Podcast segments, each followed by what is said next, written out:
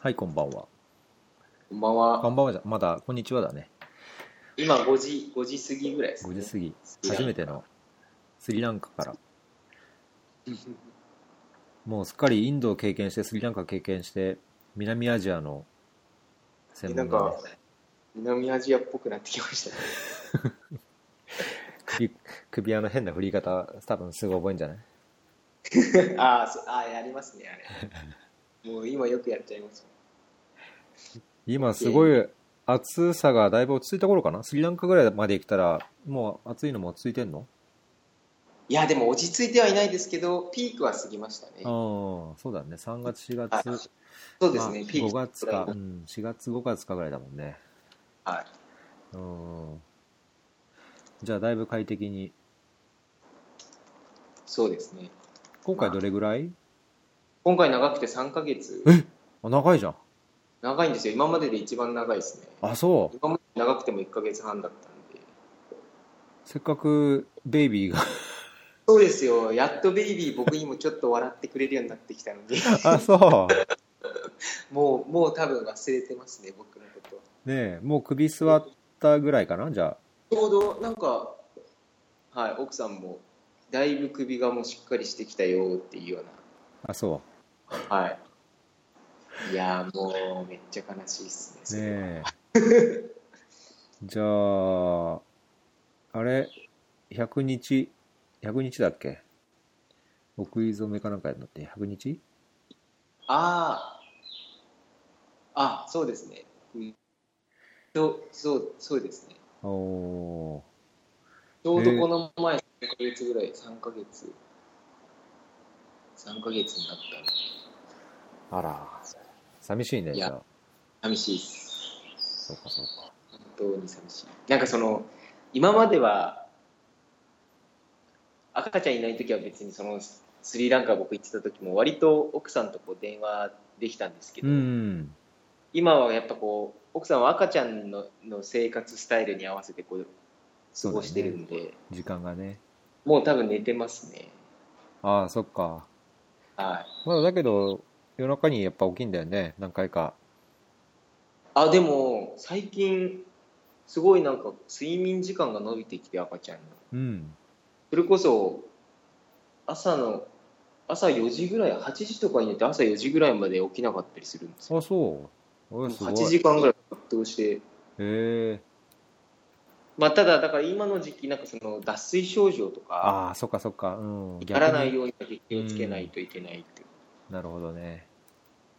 なので結局まあお母さんちょっとこうたまに起きてなんか確認してみたいなでも前よりはだからだいぶ休めるようにはなったとは言ってましたへえ。ですねじゃあさ、寂しさをフェアリーでちょっと紛らわせるように。寂しいっすよねねえ、それは寂しいよな。次会う頃にはまだね、すっかりなんか大きくなってとか、表情が変わってとか。そうですねまあでもそれで今回3ヶ月行くんで、うんで8月の中旬うん。ぐらいから奥さんとあ奥さんが赤ちゃん連れてこっち来てくれる予定で今動いてるんですけどスリランカ？そうですすごいね。いやーもう本当にありがたいもう開発ワーカーだね。足が抜けなそうな。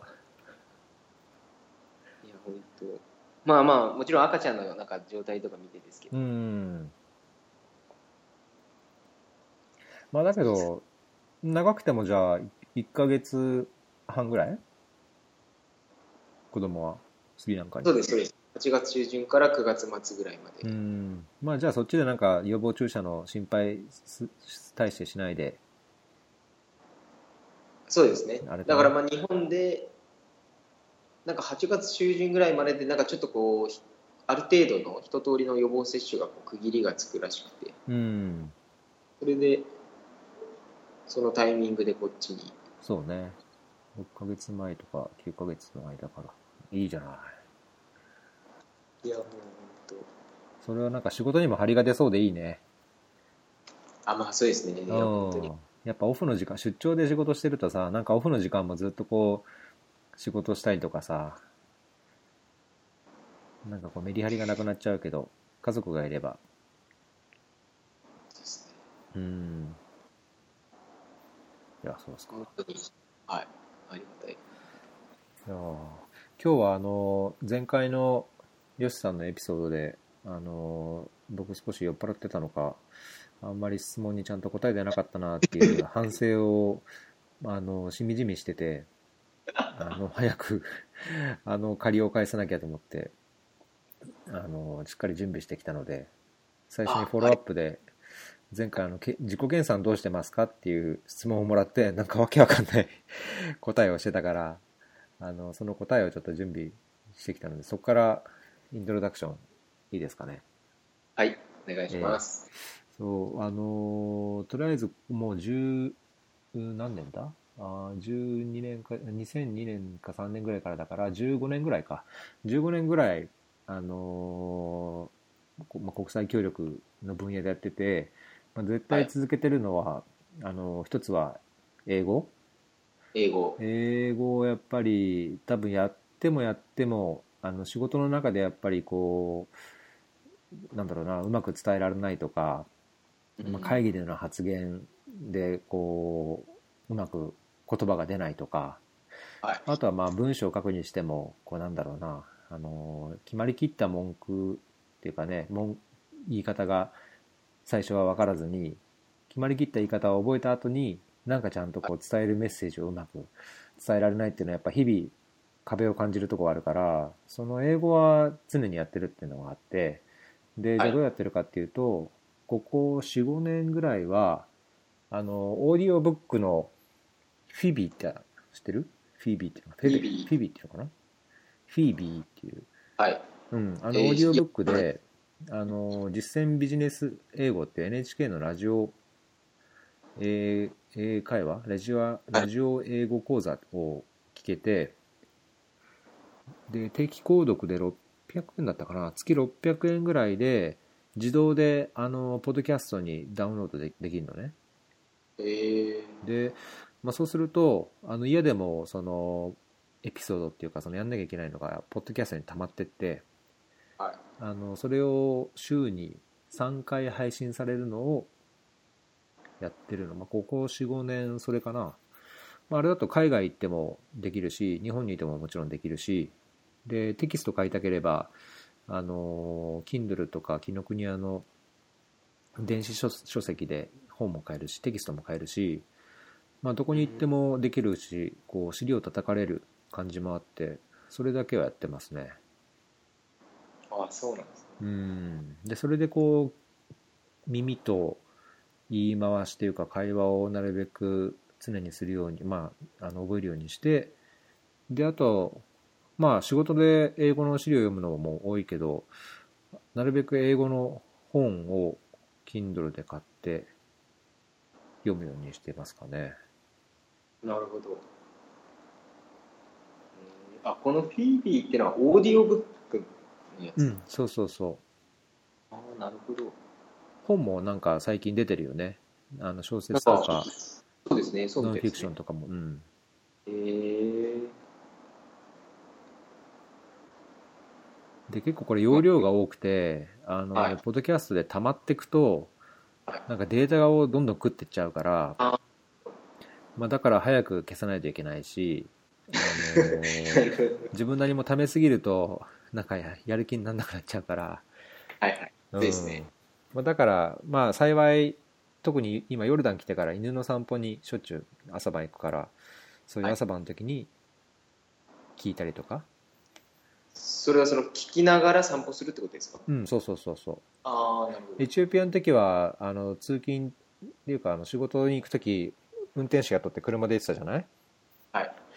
だからあのその通勤の10分15分の間に、はい15 1回のエピソードが15分であの勉強できるからまあそれを週に何回か車に乗ってる時に英語をもう目つぶってやらないとさもう集中できないからっはい。ていうのをやってたかなあ、なるほど。うーん。だけどあのヨッシーヨッシーさんもそうだけど他のエピソードで TK さん TK 工房さんっていうはい。商社であの最近インドに行ってる人がいて、はい。あのその方にも出演いただいたんだけどあのその TK さんもレアジョブやってるって言っててあそうなんですね。うん。だからレアジョブちょっと試しでもいいからちょっとややってみてもいいかなって最近は思ってるけど なんかあれですよ、確か無料体験で、あできんの？はい、1回か2回とかできますよ、無料。あそうその後なんかはいしつ,、こい勧誘とかないのかな？ああ、どうですかね。ハマる人はそこで。でハマるのかまあまあ、そうですかね。いや、でも僕の場合は、とりあえずそれで無料体験1回やってみて、で、1ヶ月ぐらい空いたんですよね。ー、へで、僕の場合は無料体験やってみて、あこういう感じかっていうのと、うん。なんかその、まあ、で、とりあえずそれは分かったんですけど、で、1回目の出張で、あ、このままじゃまずいなってなって、スリランカではじ申し込みましたもんね。なるほど。とりあえず、やらなきゃダメだな。う。ーん。まあ確かにやっぱ仕事してるとやらなきゃダメだなっていうのがやっぱりあるよね。時折。ね。あとはやっぱその、そのと一番最初のなんか無料体験のやつは、会社の入ってるなんかあのビルの1階にタリーズがあって、うん。なんかそこでこう、ちょっと、そそこの席で試しにややってみたんですけど、うん。あんまりその、思ったより、なんか、あまりこうクリアじゃなくて音う声が。ん。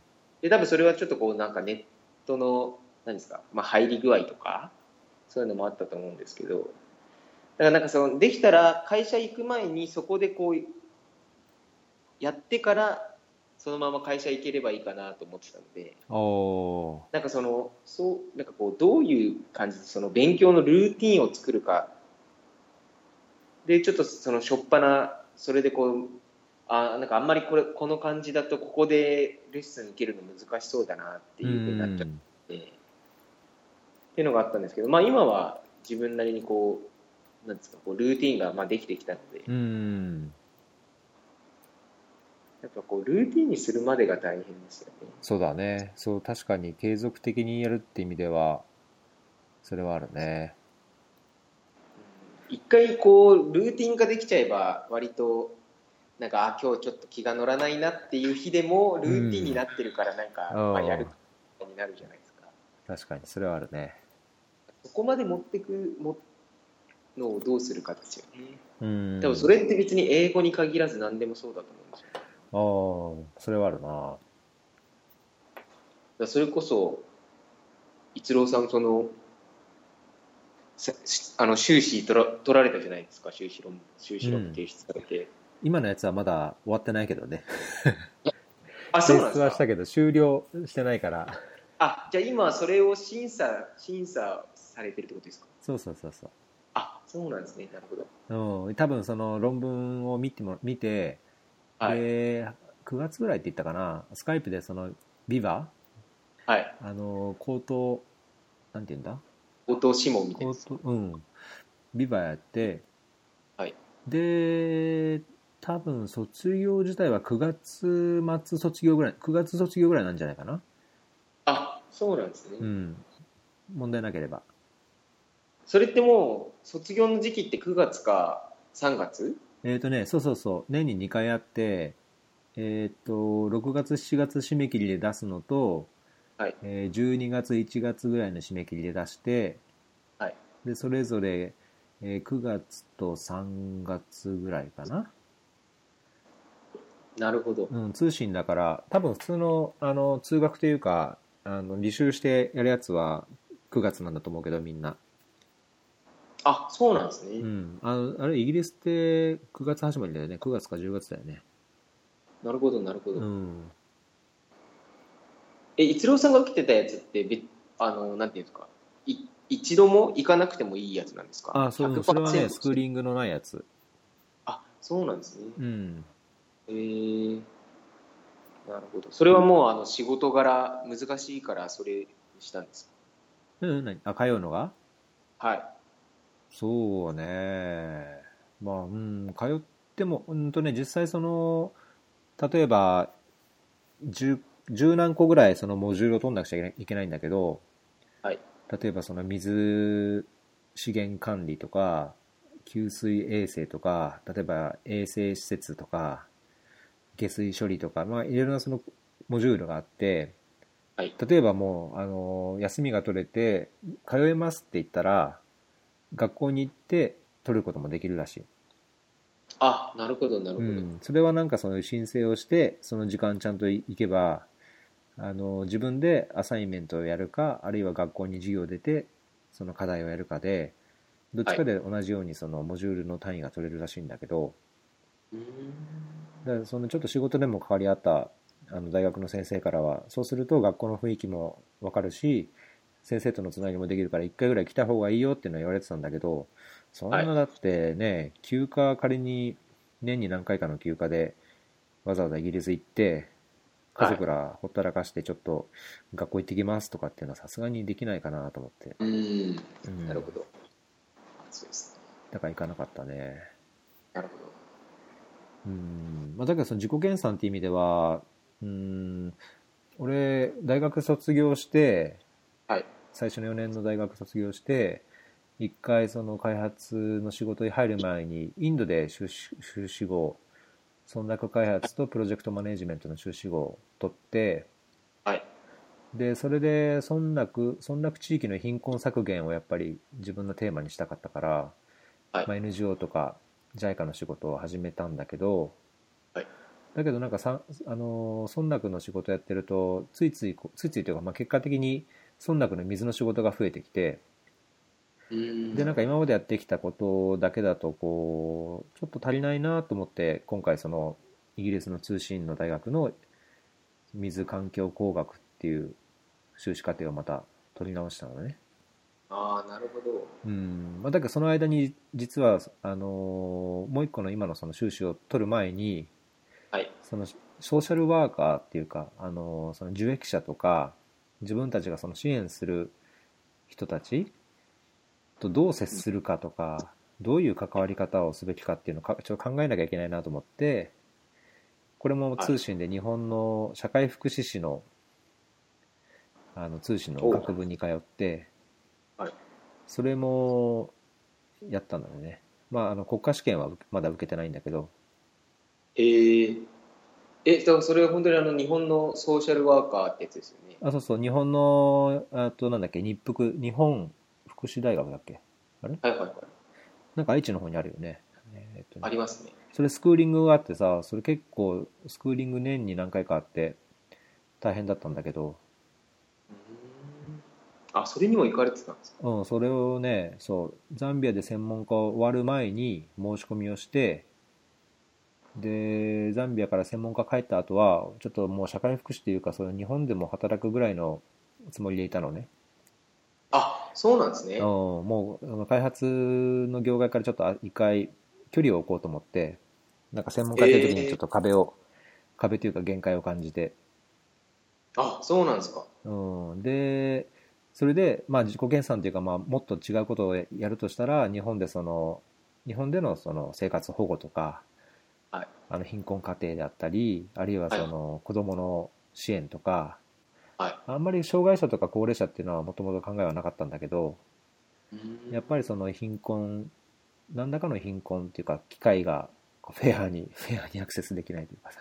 はい。はい。まあなんかそういうのをしたいと思って日本に帰って社会福祉士の勉強をして通信だったから通信でしながら、まあ、その時あの声かけてもらってあの応募した JICA の食卓の仕事も半分してたんだけどはい。だけど社会福祉士って実実習をしなくちゃいけなくてさ1ヶ月以上うーんな40るほど日か何日か実習の単位があって、はい。うん、だからそれもお願いしてあの JICA に1ヶ月ぐらい無給給食にさせてくれまあ普通そんなのないんだけどさ、無給給食にさせてくれって言ってお願いしてはい。あの社会福祉協議会に実習に行ってはい。で苦労して単位卒業してはい。あの受験資格社会福祉士の国家試験の受験資格も取ったんだけどはい。受験する前に、えータンザニアの方に主婦でついてったからはそのままそのまま何もせずうん だけどその自己研鑽っていう意味ではなんかこう勉強する単単位を取るとか、まあしはい。資格オタクのつもりはないけど一つの成果としてやっぱり目標としてなんかこう身につくものをしようっていう意味では大学とか資格とかっていうのははい。折々考えるっていうのはあるかな、うんまあいろいろめ明確ですもんね。やることだったりそのそうね。それをや能力だうん、や覚えたところで、まあ、身につけたというか勉強したところでやってるかっていうとやってないんだけど。まあこれがいつかその役に立ってあのね今後何年かしたらそれがこういろんな経験がつながって自分がこうしたいっていう時にそれが生かされればいいかな程度かな。なるほど。うん。うーんなるほどだけど開発の人って多分僕みたいにその学習も2つ持って修士も2つ持ってっていうよりはそれだけの時間費やすんだったらちゃんと自分の専門というか興味のあるところで修士を取って博士を取ってそこでちゃんとこう自分の専門を築くっていう人の方が多いような気がするしそういう人の方がなんか出世というかしっかり仕事も取ってやってるのかなっていう気はしなくはないけどな。なるほどうん。うーんまあ、結局その、まあ、自分がどこを目指すかによるのかなっていう気がしそうますね。うん、そうだと思う。うーんなるほまあ、だけどはっきり分かってるかっていうと、たまに分かんなくなるじゃない？人生って。まあ、まあ、いやまあですねそれはあります、うんいや、こうって思ってやってきたけど、あれ、これでよかったのかなとか、まあ、自分だけじゃなくてその仕事環境とか、その業界のか流れというかね、それも変わるだろうし。そうですねうん。自分でも自分のことよく分かってないですもんうん。まあ、だからその時その時思ったことをやればいいっていうのがね、なんか、半分そうで、すねうん、諦めというか結論になっちゃうんだけど。そうですねだからその何ですかなんかこうプロプロのアスリート選手とかなんかそのもうこう見てるところが決まってる人それが明確にあってそこに自分がそうなりたいっていうのがある人はそれでいいと思うんですけどそうじゃない人はやっぱ結局目の前にあることだったり自分がその時に思ったことに素直にそれに向かって頑張るしかないのかなっていう気がします。うん。それはやっぱり、うん、俺は個人的にはそれをやっぱ基本にしたいと思ってるね。そうですね。うん。まあだけど振り返れば、はいそれこそ15年前に開発に携わりたい、どうなりたいって思ってたことを今でもしてるかって、うーん、ちょっと違うとも思うし、そはいの当時自分がこう目指してたものが今も目指してるかっていうとやっぱり違うし、うんうん、なんか継続性というか一貫性がないように思う時ももちろんあるんだけどだそれでもだけどやっぱりその時その時したいことを正しいと思うことをやっていれば自分なりのこう軸というか柱はしっかりできてるんじゃないかなという気はしなくないからなんかいろんな人にどう思うか聞いてみたいな逆に。なるほど。うん。だから自分にと自分になんですか、まあ、ある意味自分に嘘はついてないというか。ああまあそうね。ですよね。いいだから自分にとってすのす筋は通ってるんですよねきっとそれは。おーいい言い方するね。ちょっとビール飲みますじゃあ。あどうぞ。うん。酔っ払わない程度に。そうね、今日は。うんどうですか、そね。え日本ってどれぐらいどれどれぐらいぶりですか？いや、この前ヨルダン行く前からだから、10月頭にヨルダン出たから、11、12、あでもまあ1、2、3、4、5、6、7、9だから10ヶ月ぶり？10ヶ月ぶりうん。どうですか？10ヶ月でなんか違います？日本いや、うんとね、わかんない。そんな感じは、違いがわかんないけど、なんか帰るとき帰るときで季節が違うから、ああ日本の夏ってやっぱりもう、5、6年ぶりぐらいかな。あそうなんですね。うん、だから夏、あ久しぶりに夏来たっていう、なんか夏の、そうすると子供もさ、やっぱ夏の思い出って少ないから、あ、な夏の思い出作りしないととか、うんあ、いいですね。うん、次、次また今度帰るとき冬かもしんないとかね、春かもしんないと思うと、やっぱ蚊取り線香炊いて、スイカ割りして、あと花火、花火大会行って、みたいな、そういう感じですか？そうね、まあ、スイカ割りも花火も見てない。今日なんかち、あのー近くでお祭りやってて、花火やらせたけど、もう、はい子供たちはスーパーボールすくいして、もう帰る帰るって言うから花火見ないで帰ってきた。あ、そうなんです。うん、まあだけど、その、虫取りとかさ、セミ取りとか、あ、いいですね。うん、まあ、あと水遊びかな、今のとこやってんのは。うん。いいですね。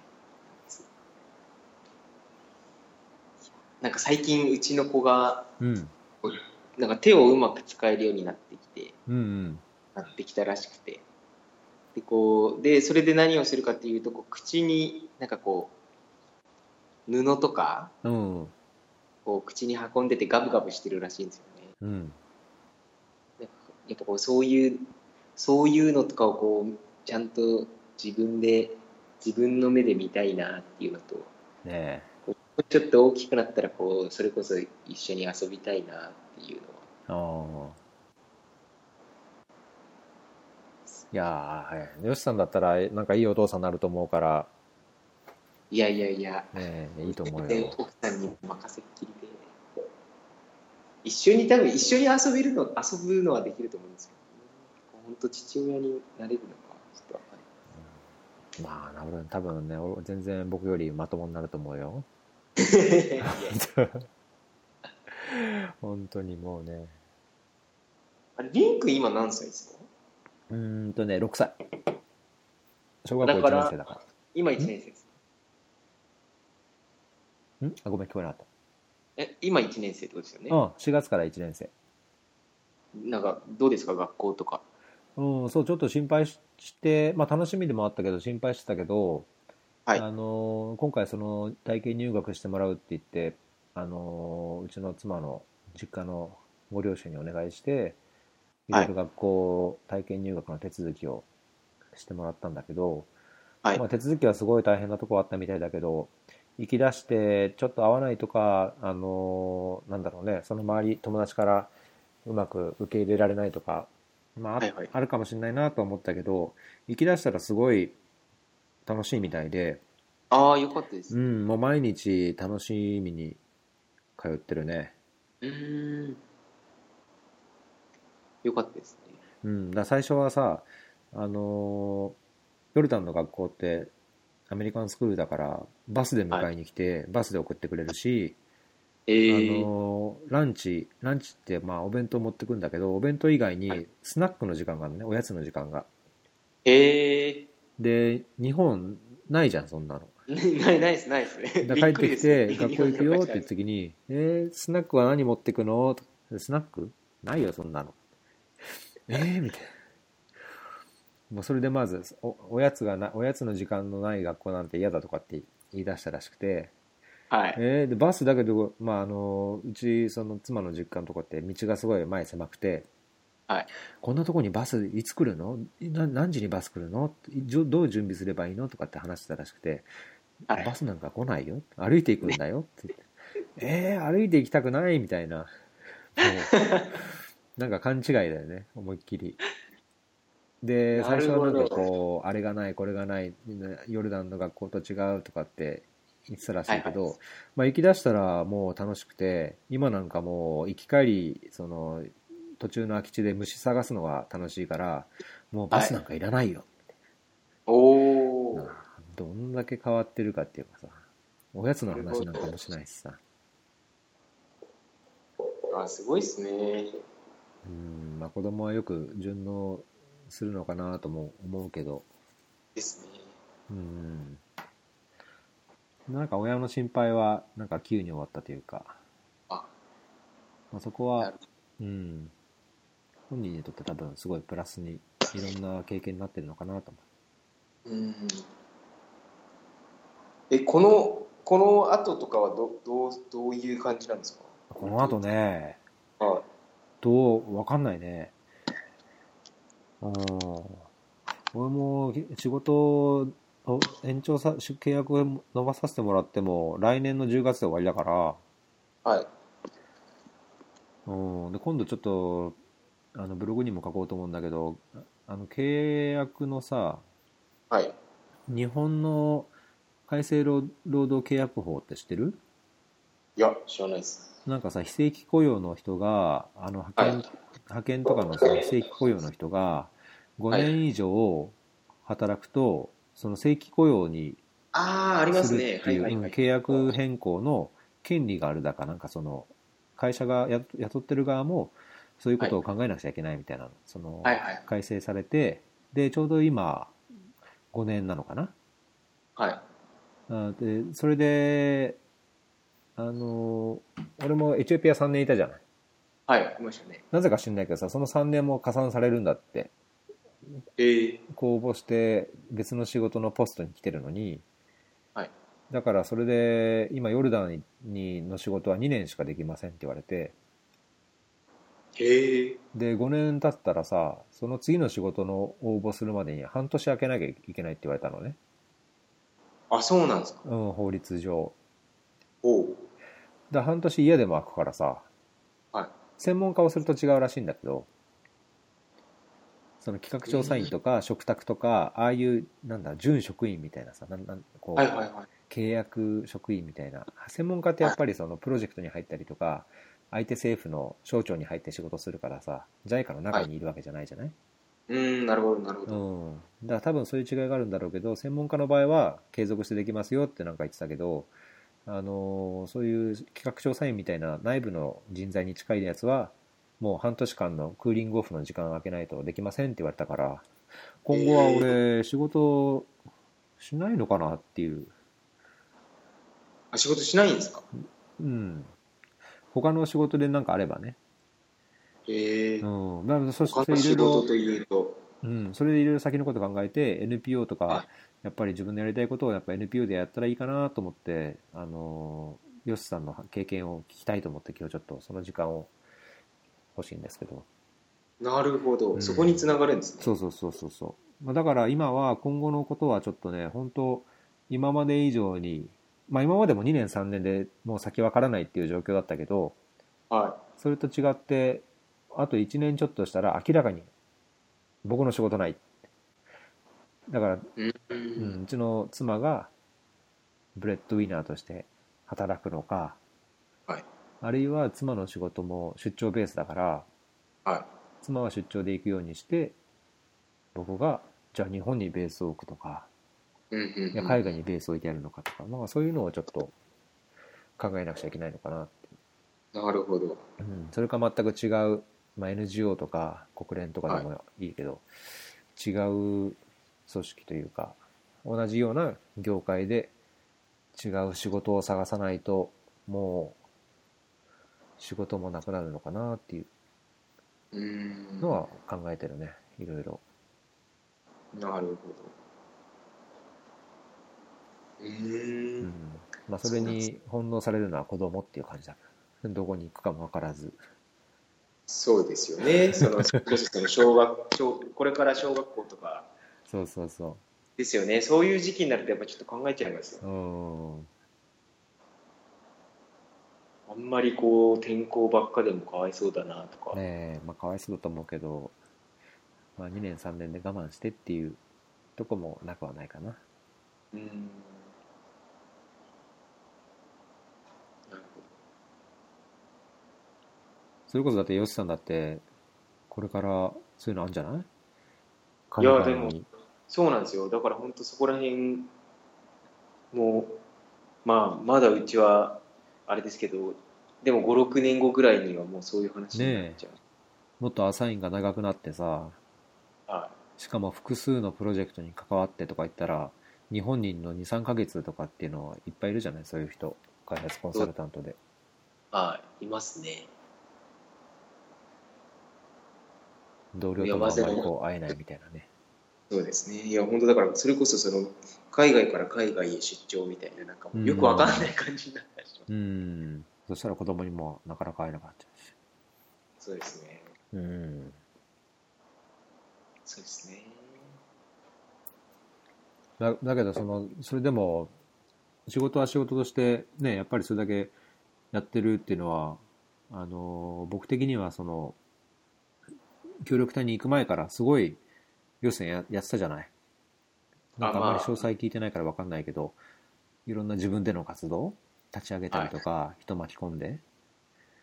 なんかその中であのどういうのやってたかっていうのをいくつか紹介してほしいんですけど。はい。えっと、そうですね。なんか、僕の場合は割とこういろんなひ人に、人から会って影響を受けることが多くて、うん。で例えば、まあ、あるひある人がヒッチハイクをしてて、で、それでこう、なんかそういう、そういうのもあるんだなっていうので、まあ、あとそもそも一、一番最初は学生の時に、まあ、ちょっと人生立ち止まりたいなってなって、休学を、その、休学して、で、半年バイトしてお金を貯めて半年、なんかこう、海外をふらふらしたいなって思ってたんですよね。でもそう半半年のバイトってなかなかまあ見つからずうん。でリゾートバイトとかも結局その夏のこう1ヶ月だけとかそういう感じなのでうん。どうしようかなって思ってたらまあその新潟の友達がとりあえず海外バックパックでフラフラするんだったらその海外のゲストハウスに泊まるでしょとでなんか大阪にいい感じのゲストハウスがあるからちょっとそこに行ってきてこう情報収集とかそれ要は海外から格安でこう格安旅行してきてるバックパッカーとかもいるだろうから情報を聞いたりとか。まあそれそもそもそのゲストハウスの雰囲気とか感じてみたらっていうので。でどうせ行くんだったらヒッチハイクで行ってみれば 新潟から大阪ま逆でに時間かかっちゃうけどねお金かかんないでしょそれ。あお金はかからないってことか。でもああまあ確かにヒッチハイクしたことなかったなでもまあビビリなんでそのなんか前前前々日ぐらいになんかその新潟のまあ北の方からな長岡までヒッチハイクしてみたんですよ。うん。そしたら30分ぐらいで見つかって。おう。乗せるんだ。いあいけるこれみたいになってで朝当日朝7時ぐらいから、まあ、その実家の近くのジャンクションのところから入る前のところからやってで夕方の5時ぐらいに大阪着きました。へえであこそれ一本で行くの？一台じゃないの？途中途い中やもう途中途中であのサービスエリアとかに降ろしていただいて。高速の？高速のそれ捕まんなかったら大変だね。あまあそうなんですけど意外にそのこうサービスエリアとかでもう要は車止まってるわけじゃないですか。あそっかそっか。行く方向もだ決まってるしね。逆に下下道とかでその走ってる車に止まってもらう方が難しいんですよ。なるほど。そうなんですよね。そうそうそうそう。まあそれででなんかその大阪に行くんだったらなんかすごい仲のいい友達いるから紹介するよって言われて紹介してもらった人がなんかその毎年夏至の日にうん。あのキャンドルナイト。キャンドルナイト。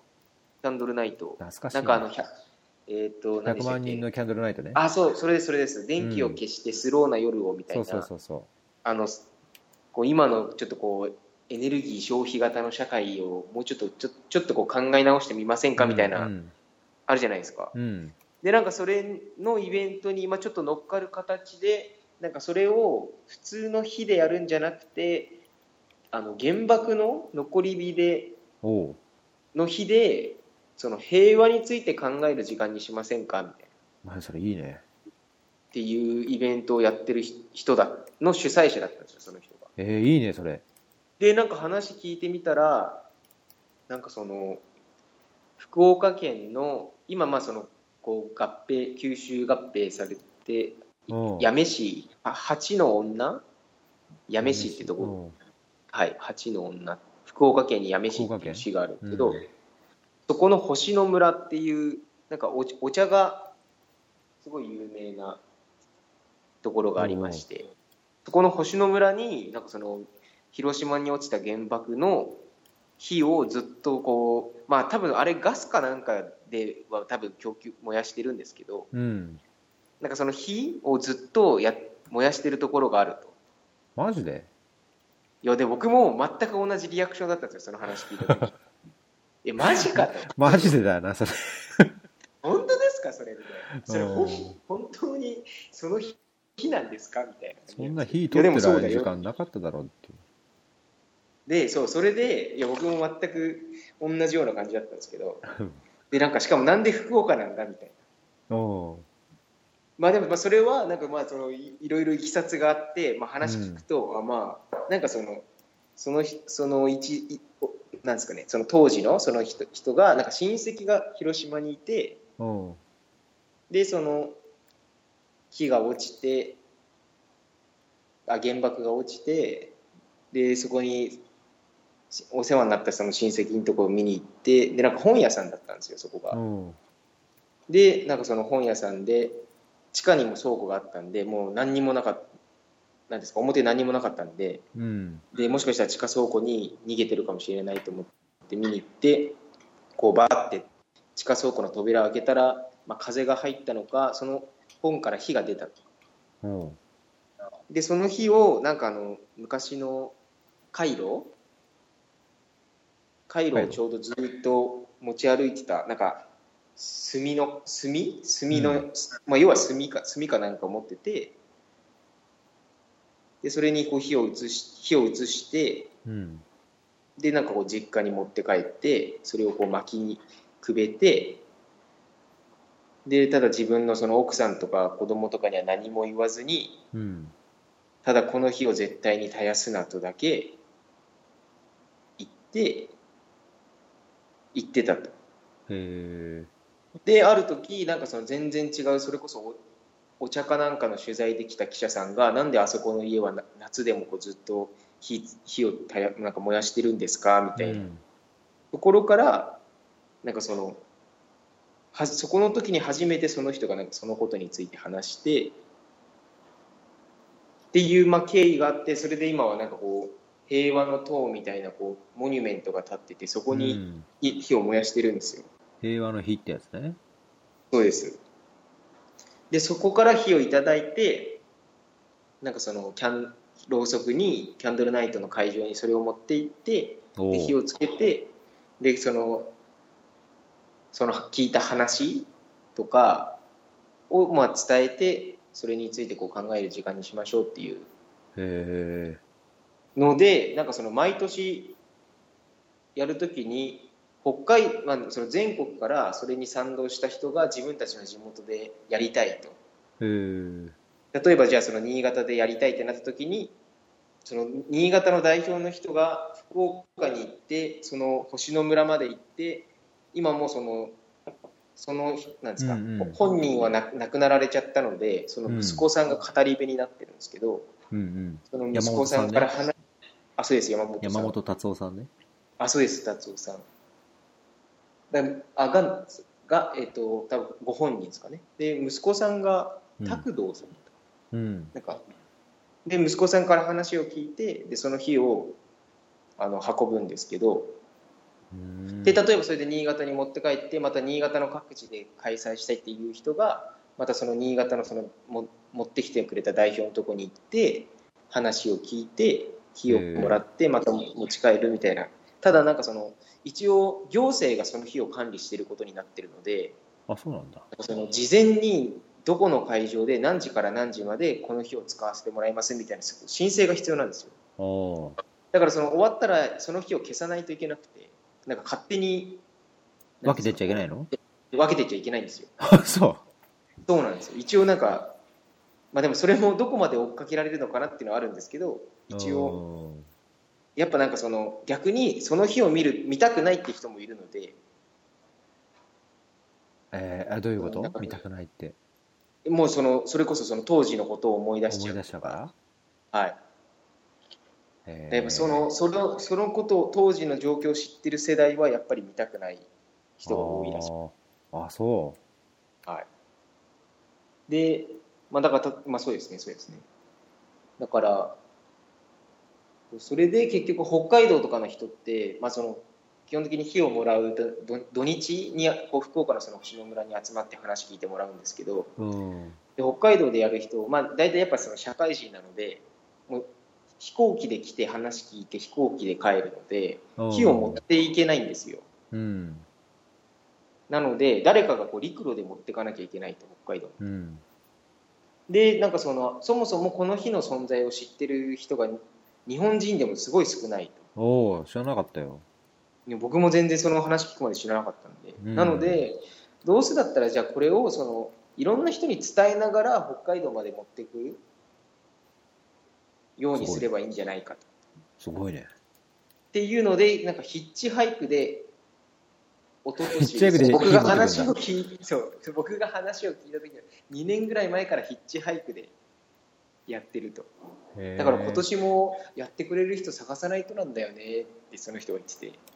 でも僕ちょうど休学してるし。渡りに船だ。渡りに船です。じゃあそれ僕やっていいですか？あいいの？みたいな。すごいね。巡り合わせだねそれも。そうですそうなんですよ。でそれでなんかやることになって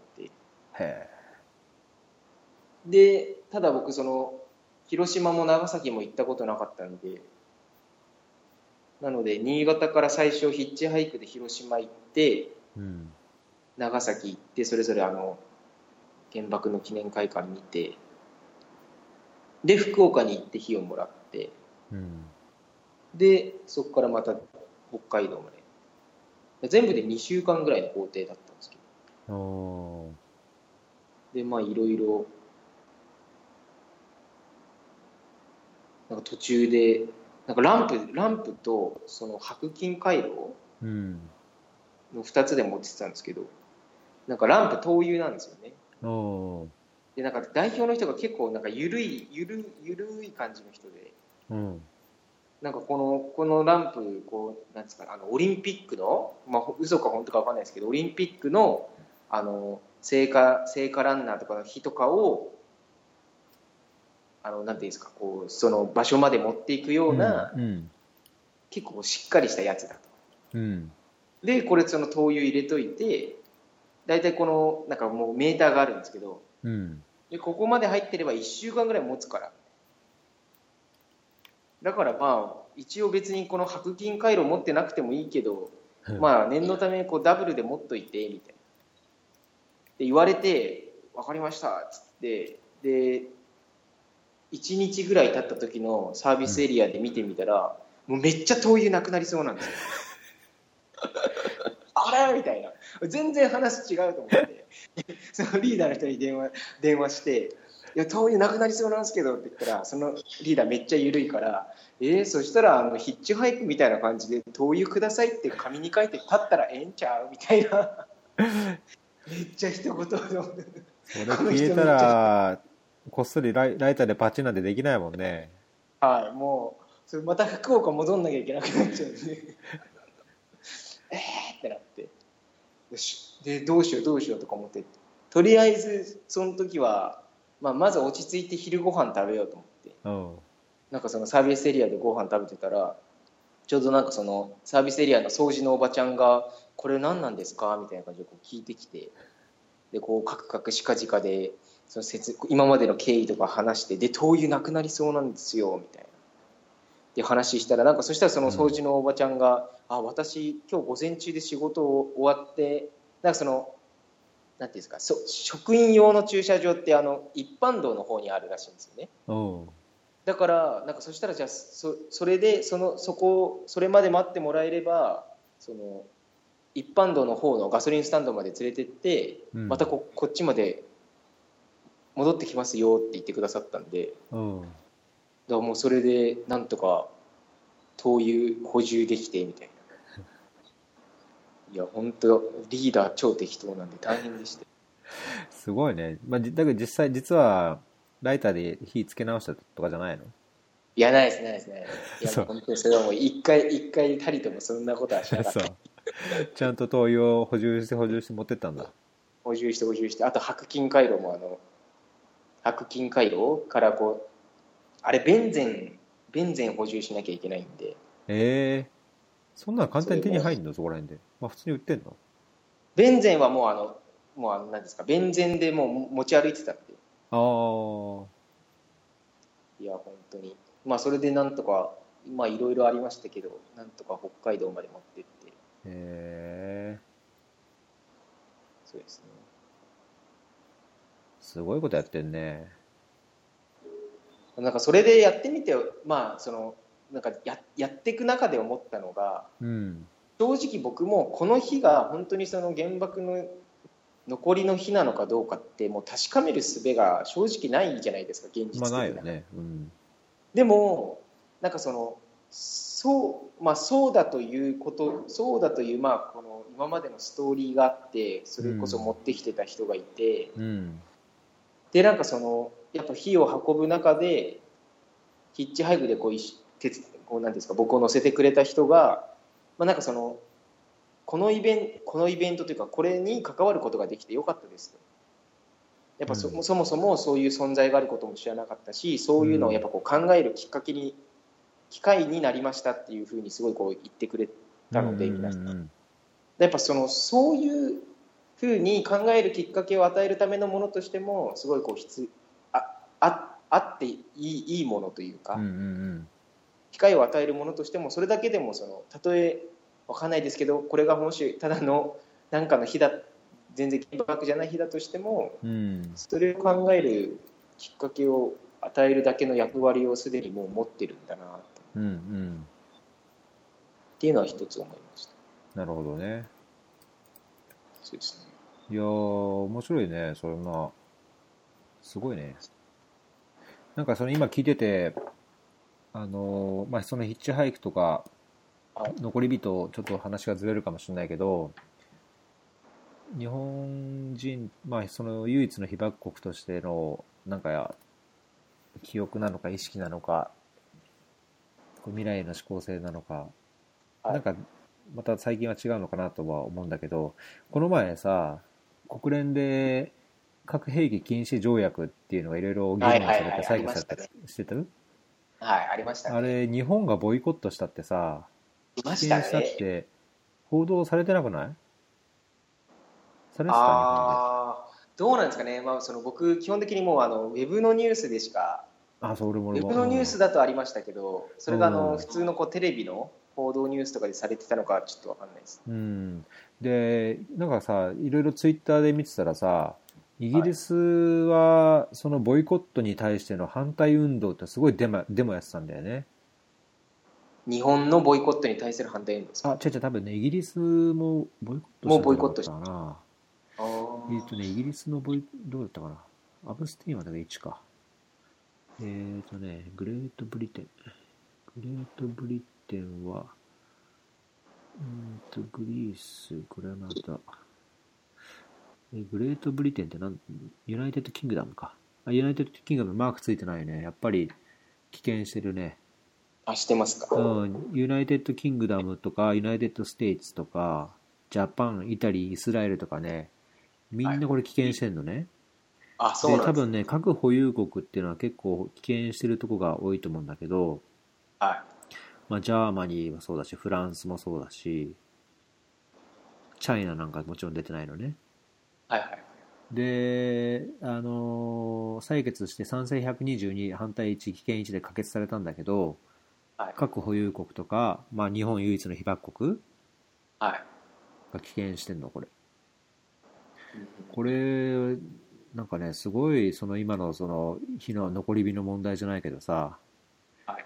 なんかその残り火が絶やされつつあるというか、うんまあ、それこそね今これ8月6日9日になんかそ,、まあ、そのタイミングで久しぶりに日本にいるっていうのもあるけどそういうヒッチハイクっていいね。あそれが言いたかっただけなんだけど。なんか そうですね。うん。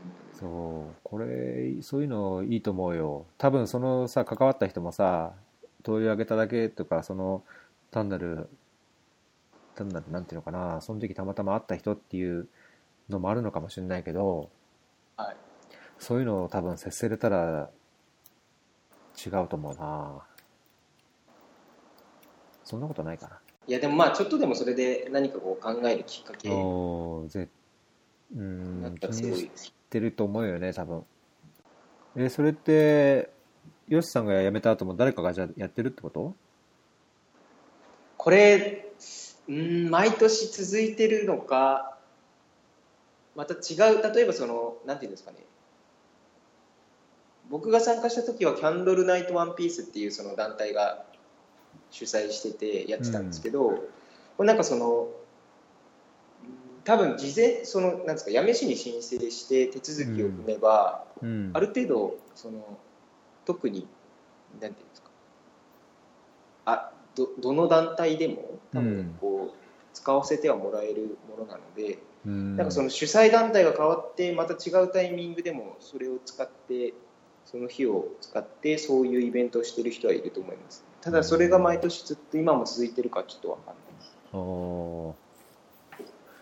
でもなんかあの日ってえっ、となんか結構全国のいろんな場所にその日からもらったと日があってうん。なんか新潟にもあるんですよねそのモニュメントとかって。それこそなんかあの四国のお遍路歩いててうん。何箇所目かのお寺にもそれがあったんですよねえ？消してなかったってこと？いや違いますそのまたそこにはそのお寺にはそのお寺のモニュメントがあって同じようにあの山本山本さんんから山本さんの日日でっていう説明もあっあて譲り受けてってことかな？そうですそうです。結構なんかたまにたまに出会うんですよね。ああこれ文化こんなとこに文化っていうのかな？文化っていうか。うん。なんかそういうのこれ出てきそうだねいっぱい平和の日でやったら。うーんじゃあいろいろあるんだね実は。そうです。じゃあ日本政府はその核兵器の決議にはボイコットしてても人々の心の中にはなんかまだそういうのはあるってことかな？そうですね。まあ難しいとこですけどいやえー、そのー日本人ってそれこそその世界で唯一の被爆国だしうん。割とその宗教とかも別にそんなにこう縛られてないじゃないですか。うんうん。だからなんかこう世界の大多数の人たちとはこう違った視点で物事を見れるはずの国民だと思うんですよね。うんうんうん。国民というか民族というか。そうだね。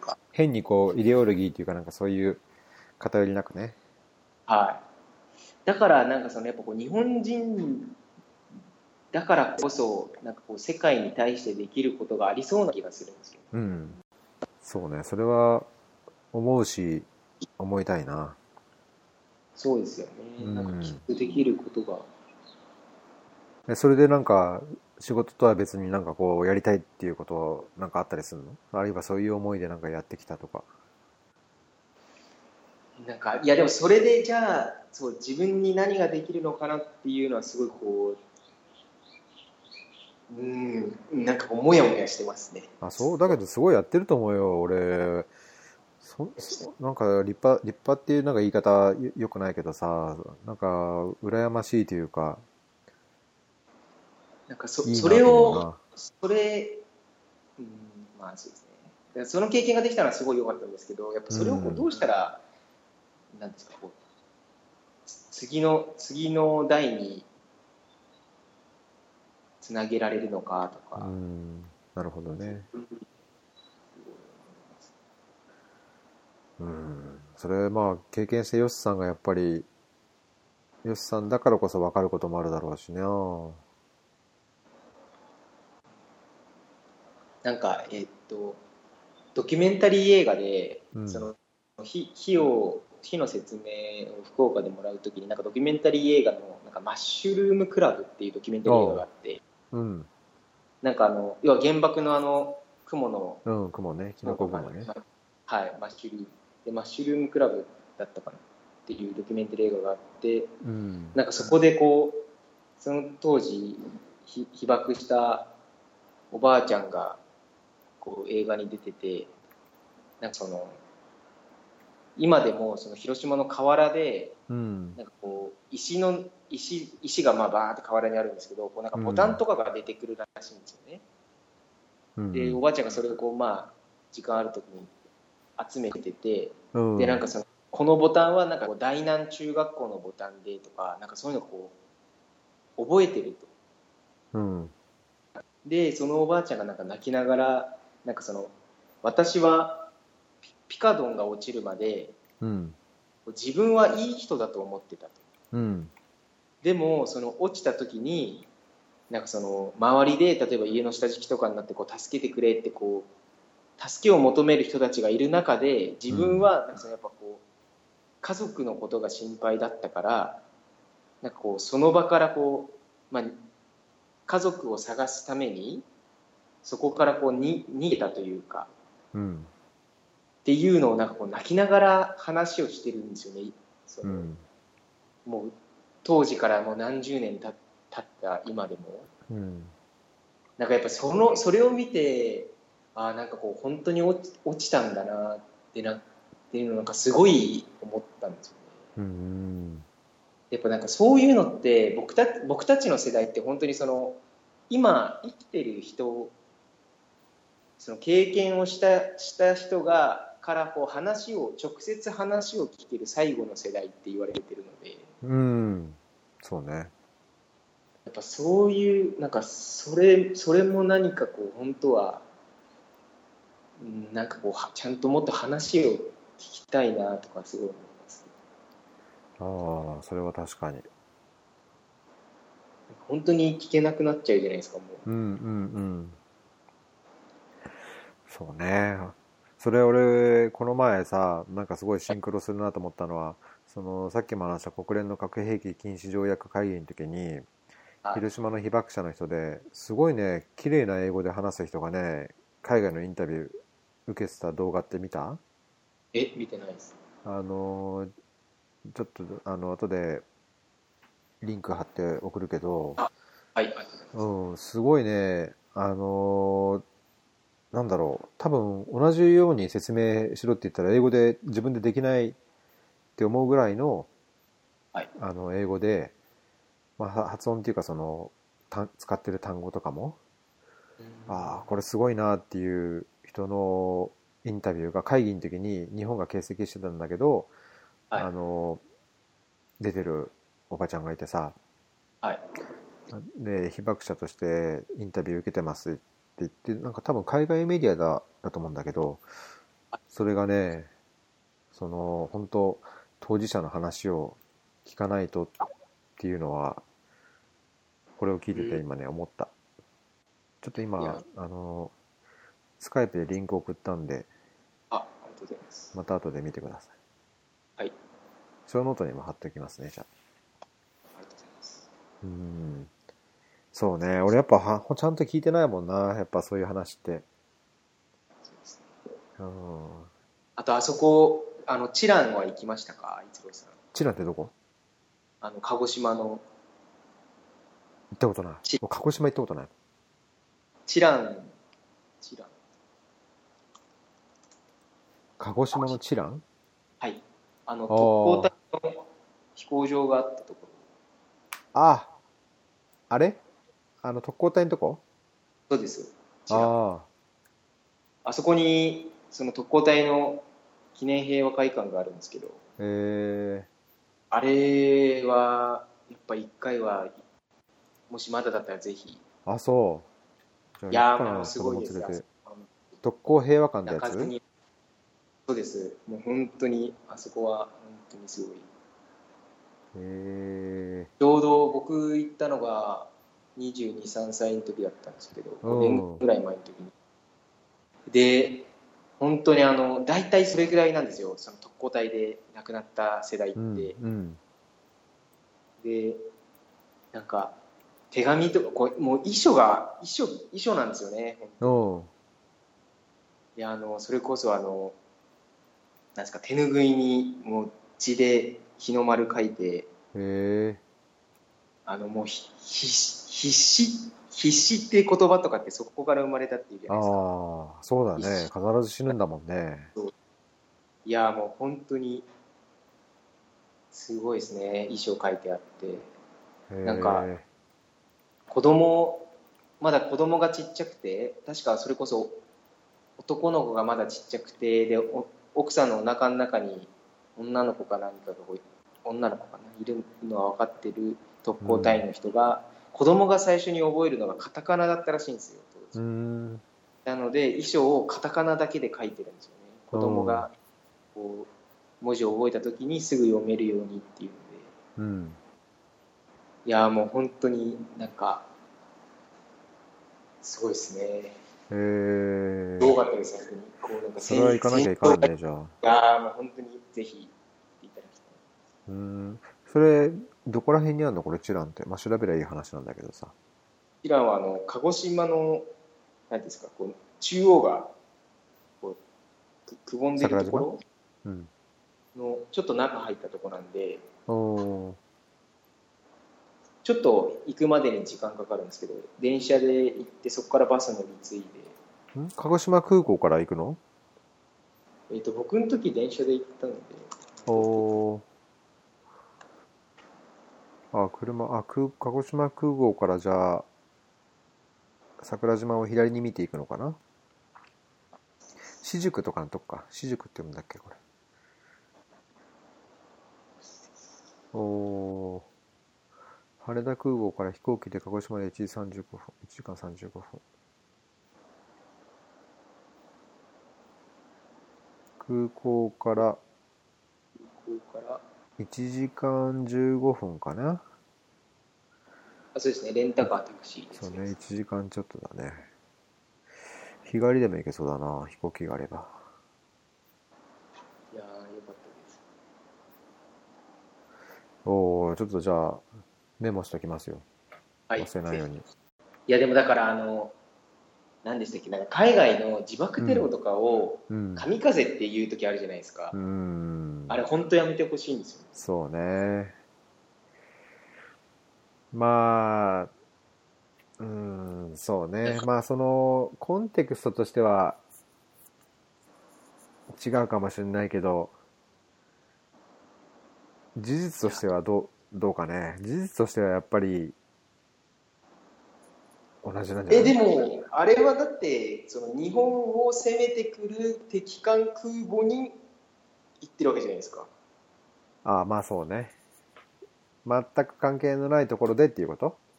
そうですそうです。自爆テロは完全に何です。かそうだね。まあ、だけどさそれもわかんない。なんかあえてあえてこうこう言う言うところもあるけど例えば日本を攻めてくるって日本と戦争してる相手で鬼畜米兵米みたいなさ、はい。あいつらは悪いんだと。良くないんだけしからん、ね、国民全員でやっつけるんだと。総力戦だ。っていうのと例えば IS もそうだけどさそういうテロ分子とかっていう人にしてみればさいや十字軍けしからん。いやなんかその信仰が汚されてるだからそういうのに汚されてる人にちゃんと知らせなきゃいけないんだみたいなってなんか同じとは言わないけどちょっとこう病的な変なところは似てる感じはしなくはないかな。うーんまあその考え方としては多分じゅに当時のそのわかんないですけど日本軍の上層部はそうだったかもしれないですけどうん。少なくともそのそれで亡くなってった人たちはそうじゃないと思うんですよそうね。だけどそれもさ、俺、いや別に本当肩持つわけじゃないんだけど、いや、自爆テロで行く人がさ、本当に、いや、その神のためにって言って、幸せに死ぬのか、やっぱり恐怖を感じるのか、その前に残した家族を思うのか、自分でやってきたことをこう振り返るのかっ、やっぱりわかんないよね。うんまあまあそうですね。うん。でそのやっぱりさそういう組織の上層部はさ違う考えを持って多分やってるんでしょ？うん。うん、でその日本の太平洋戦争のコンテクストもやっぱりあれば今のその過激派をめぐるコンテクストもあるだろうし。いやでもやっぱ対象が全然違うと思いますよ。そのあ相手矛先としてってことね。はい。全然何の関係もない、そうね。戦ってる相手とっていうのはまた違うよね。うん、そうですね。だからそ,、うん、やっぱそれでそれを神風と言われるのはすごいそうね、まあ、ちょっとやっぱ神風っていう自体がちょっと嫌だな。あそうですね。うん。まあそのかそんな神風なんてもう吹いてほしくないと思うよねやっぱり。ですね理由がどうで。あれさ、それはそうですね。それはそうです、うん。まあなんかそうならないようにやっぱりできることをしないと。うん。そうですね、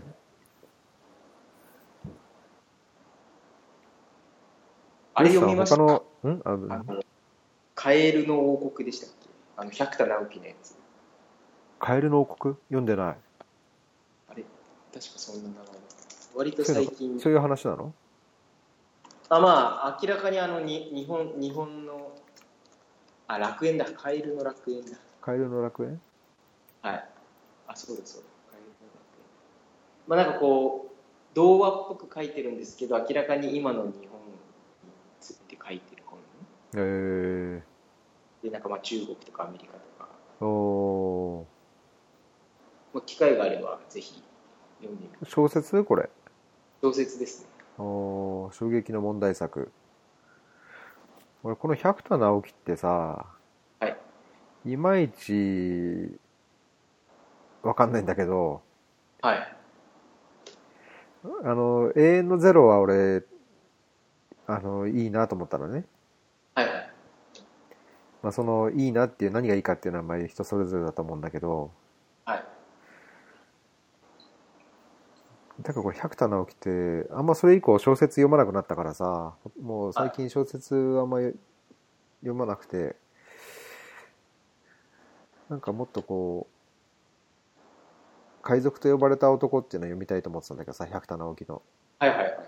あれ小説に近いけど一応そのノンフィクションっていうかげ実際にいたあの出光興産のさそれこそ今問題になってる中東のイランのイランから石油を買い付けるっていうもう世界からバッシングされるようなアメリカとイギリスから叩かれるようなことをやったような人ならしいんだけどこれ読んだ、いやもう僕まだ読んでないです。うん、これを見たいなと思うんだけどあんまりこの百田直樹の小説で惹かれないんだけどいい？あでも僕はなんか分かりやすくこう今の日本を風刺してるなと思って。おおでなんかやっぱこういう人って減減っちゃった気がするんですよね。作家として？作家まあ作家でもいいです。なんかその表現者がこういう表現をする人。おおやっぱこうなんかちょっとなんか変なこと言うと叩かれるとか。あまあね。あまあそうね。そういうのはあるね。うん。だからそういう意味でなんかこう数少ないそういうのをこう、うん恐れずにい言ってくれる人なのかうんなそうね。それはうん。それは同感。そういうところは大切だと思うね。まあ僕は割と好きですねこの「カエルの作家としてね。あまあ作家としても。そういう姿勢と、まあ、そんなそんな日本読んでないですけどうん。ぜひ「カエルの楽園」はそれこそ本当。まあそうですね。それこそだから百田さんのスタンドスタンスとしては救救助をうん。救助を守ってればうん。戦争は起きないと勘違いしちゃダメだよ。っていうスタンスで。まあでも僕は割とまあそうだよなっていう気もすなるほど。そこからなんか自衛隊の云々とかっていうことまでなんか話が進むの？あまあまあ出てますね。それも一応カエルでカエルの話なのでカエルで出てくるんですけおー。じゃあちょっとポチっときます。どはいぜひ。だけどこれ単行本で1400円もすんね。ハードカバーはないんだけど。文庫本。新しいのかな ?2016 年2月か。だけどもう単文庫本出てもいいよね、そんな。そうですね。高いね。1400円。中古669円。はい。じゃあ、よ4読リストに積んでおきますあ、。まあ、ぜひぜひ。あの、海賊と呼ばれた男も4読リストに、入ってんですか？ん？あ、入れといて。海賊と呼ばれた男。これ、Kindle 版もあったんじゃないかな。あ、そうなんですあ、ない。ね。ない。文庫が単行本だ。それだから俺、帰ってから買おうと思ってたんだ。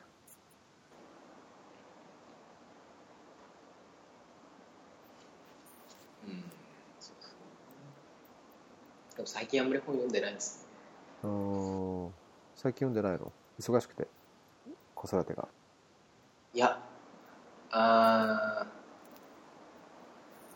ーあんまりこう、僕どっちかというと本屋に行って、ふらっとこう見て、うん。あ、これちょっと面白そうと思って買ったりするんですけど。そうですね。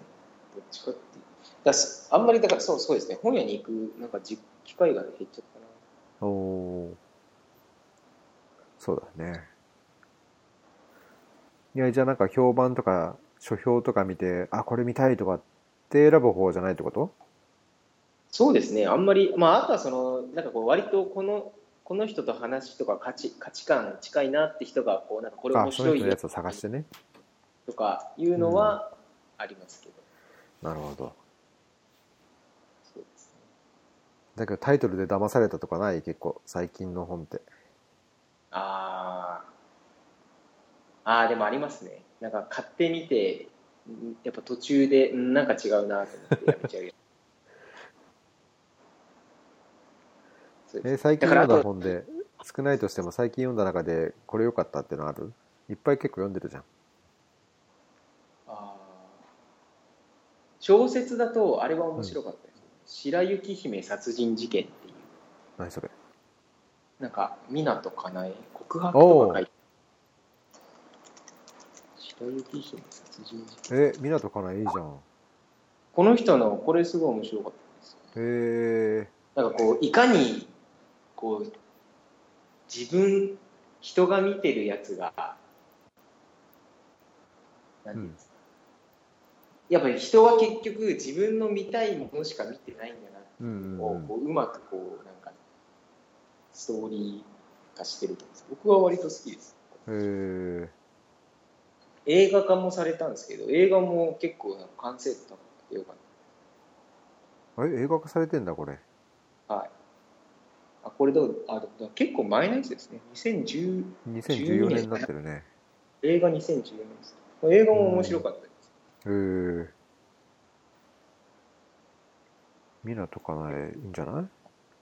いいんじゃないって俺が言うなって感じだけこの人協力隊なんですよねど。あ、俺それどっかで読んだよ。俺確か同い年ぐらいだよ、俺。何がですか？うん同い年ぐらい。あそうなんですれ、うん、協力隊行って、あ、同い年だとかっていう、なんか、考えた記憶がある。思った記憶が。意外意外ですよねこういう人も協力隊なんだうん。そうね。作家に行く前に行ったのかな？なんか、太陽州からあっちの方だったっけ？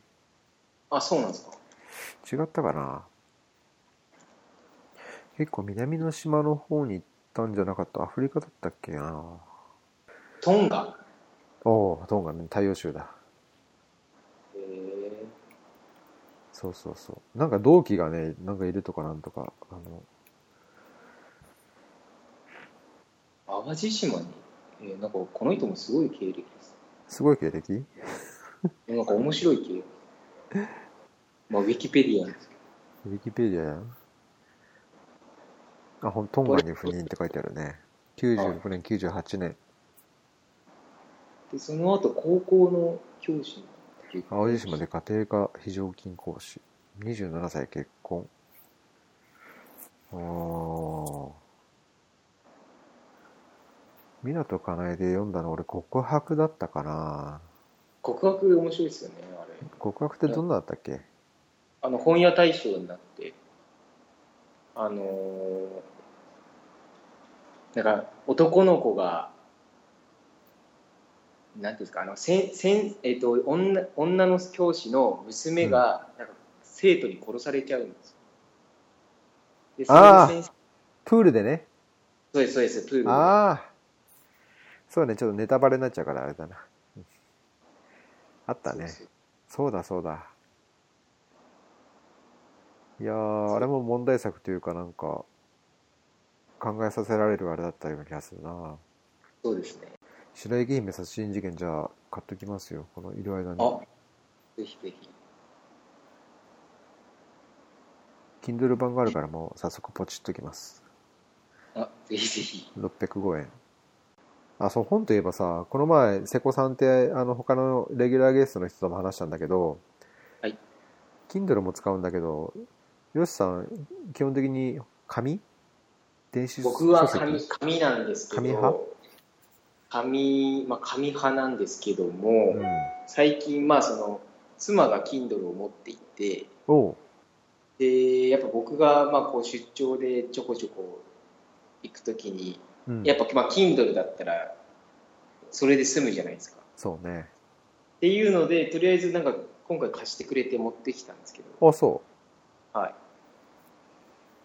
でもやっぱなんかちょっと、まだ、ほやっぱ紙の方がいいなって感う。じですそうだね。まあそうね。最初はそう思うよね。そうですね。でも僕、手帳も今まで紙だったんですけど、今年の、こと今年かな？今年入って、あの、Google カレンダーにを使い出して、うん。割と使いやすい慣れた？いい。はい。やっぱ徐々にこう、電子化されてます。だけど、アップル派だったんじゃないの？あーまあ、アップル、アップル派というか、まあ、MacBook 使ってましたけど、でも今全然もう、結局会社のやつは普通に Windows ですし、おなんかあの、あまあ、あそうですね、アップル、あんまりだから、アップル派じゃなくなってきました。ーおーじゃあちょっと一つおすすめ。あの、紀ノ国屋のキノッピ Kinoppyってなんですか？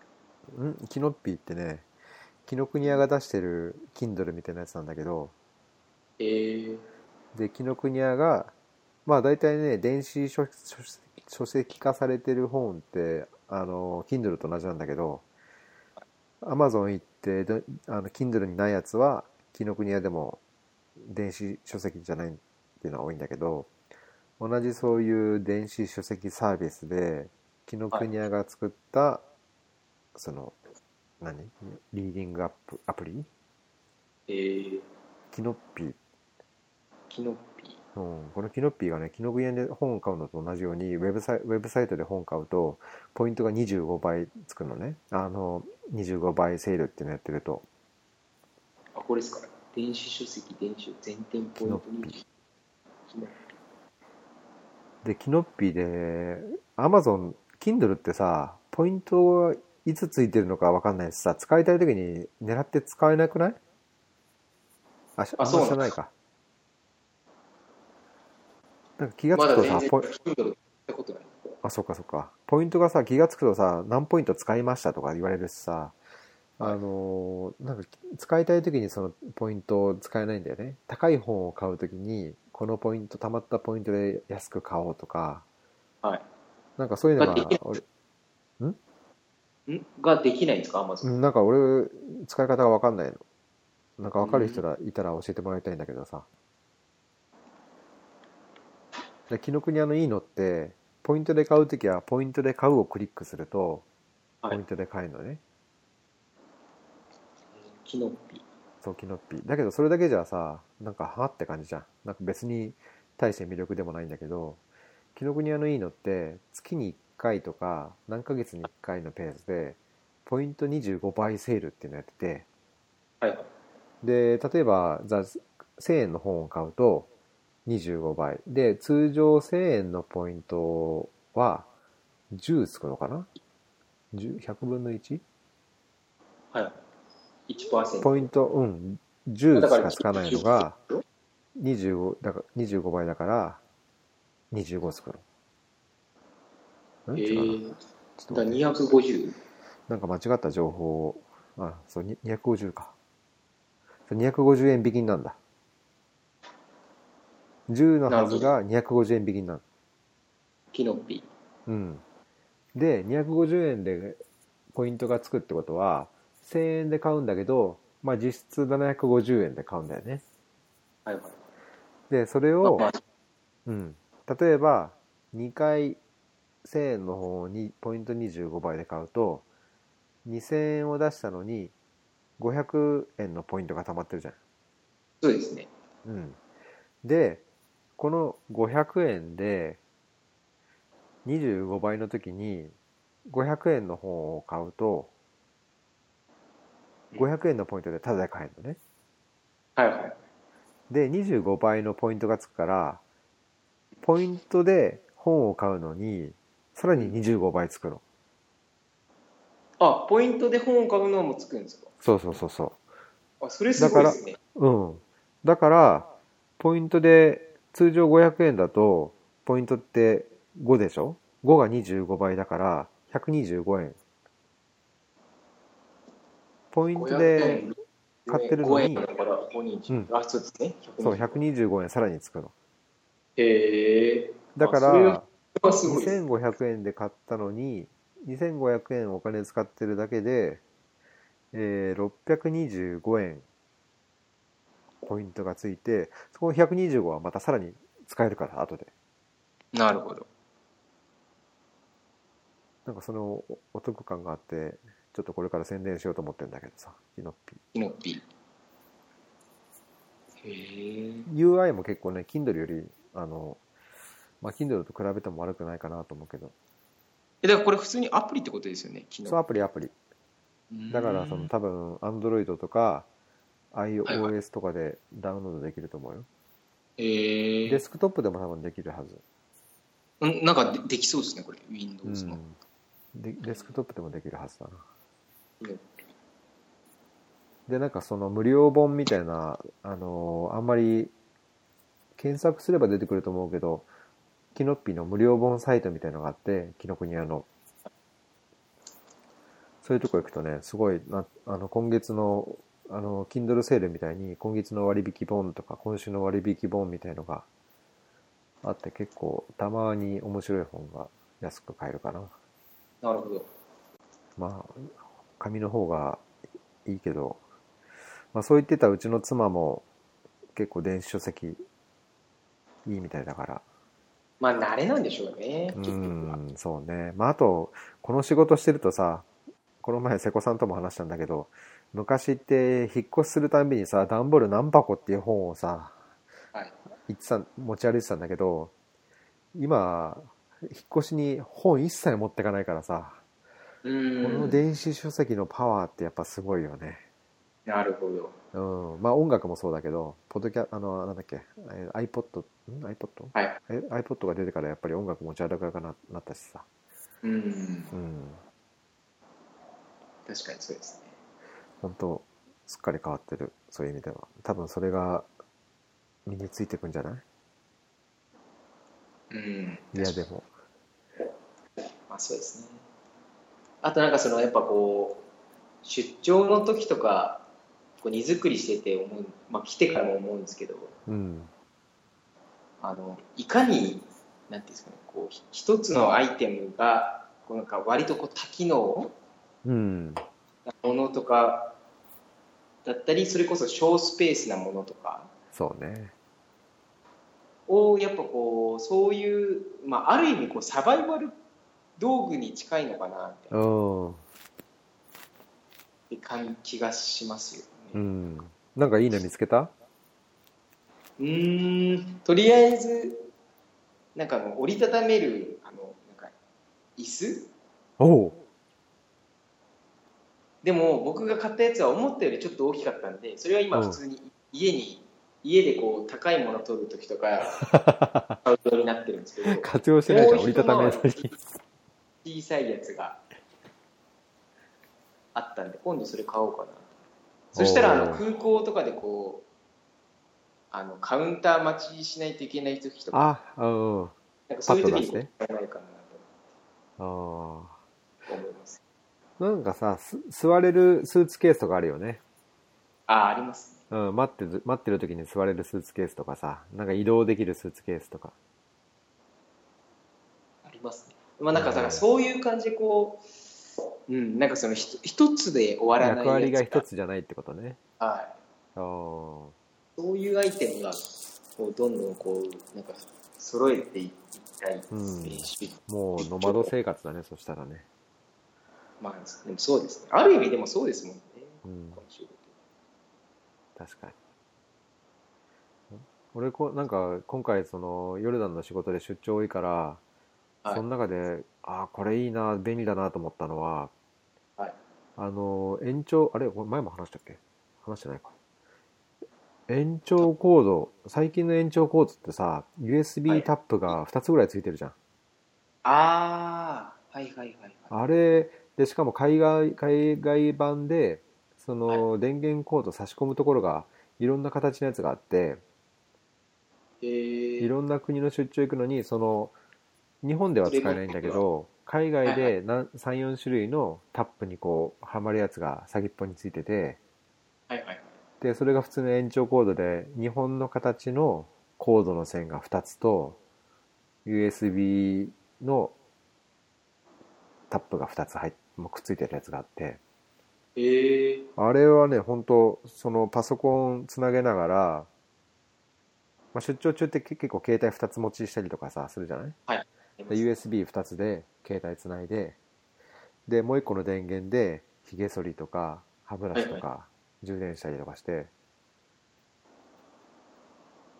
それはなんかすごい便利だなと思っえそれそっちで現地で買ったんですか？たあうんそれはねあのービッグカメラで買った。ああへえいいですね。うんだそれ日本に帰ってきて不便だなと思ったらそれがないから不便だなと思ってあ逆に。そうそう。なんかどれも充電充電すると USB ばっかでさ。そうですよね。うん。うん確かにそれ言えてますよね。うん。でもだからこう世界中がこれになったらもうコンセントの形これになるのになって思いますよね。まあね。難しいだろうけどね。難しい。自体も違うし。うん。やっぱダメなのまあ統一できたら相当金になるよね。それを生産すればさもうみんなこぞって。それ利権がやっぱり動かないとあれなんじゃない？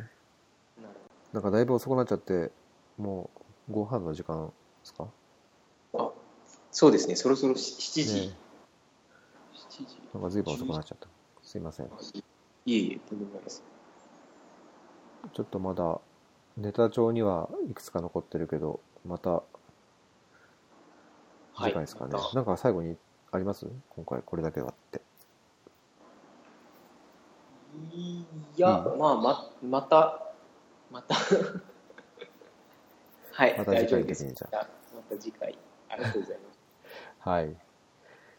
じゃあ家族が来るまであと半月あ一月？一月ぐらいですね。一月頑張って。はい。頑張ります。いいね。海外で3人で初。いいいねや本当もうパスポート持ってますからね。おおあそっか。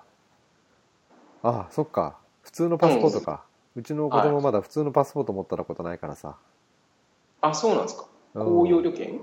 そうそうそうそう。あそうなんですね。あれじゃああれ乳幼児って5年でしか作れないんだっけ？顔が変わっちゃそうそうです。そうですそうです。未成未成年？未成年だから未成あ年未成年だっけ？なんか決まっ何歳までは確か。そうだよね。変わっちゃうもんね。いやでも0歳0歳の写真で5歳まで使えるってのもちょっと不思議な気す。ごいよね。面影あんのかなやっぱ。イミグレーションの人どうやって判断するのかなあれちょっと5年後にあの見見比べ実物と写真の見比べ写真でも撮ってよ、そうですね。うん。それちょっと面白いです えー、じゃあだから楽しみですね。はい楽し気をつみですけてじゃあ奥様にもパートナーにもよろしくお伝えください。あ連絡するようにちょっとできれば。そうですね。もしタイミング合えばぜひ、はい。はい。よろしくお願いします。はい。すいません。なんか長くなっちゃいましいえいえ、楽しかったです。ありがとうございます。たはーい。じゃあまたお願いします。ありがとうございます。おやすはいみなさい。おやすみなさい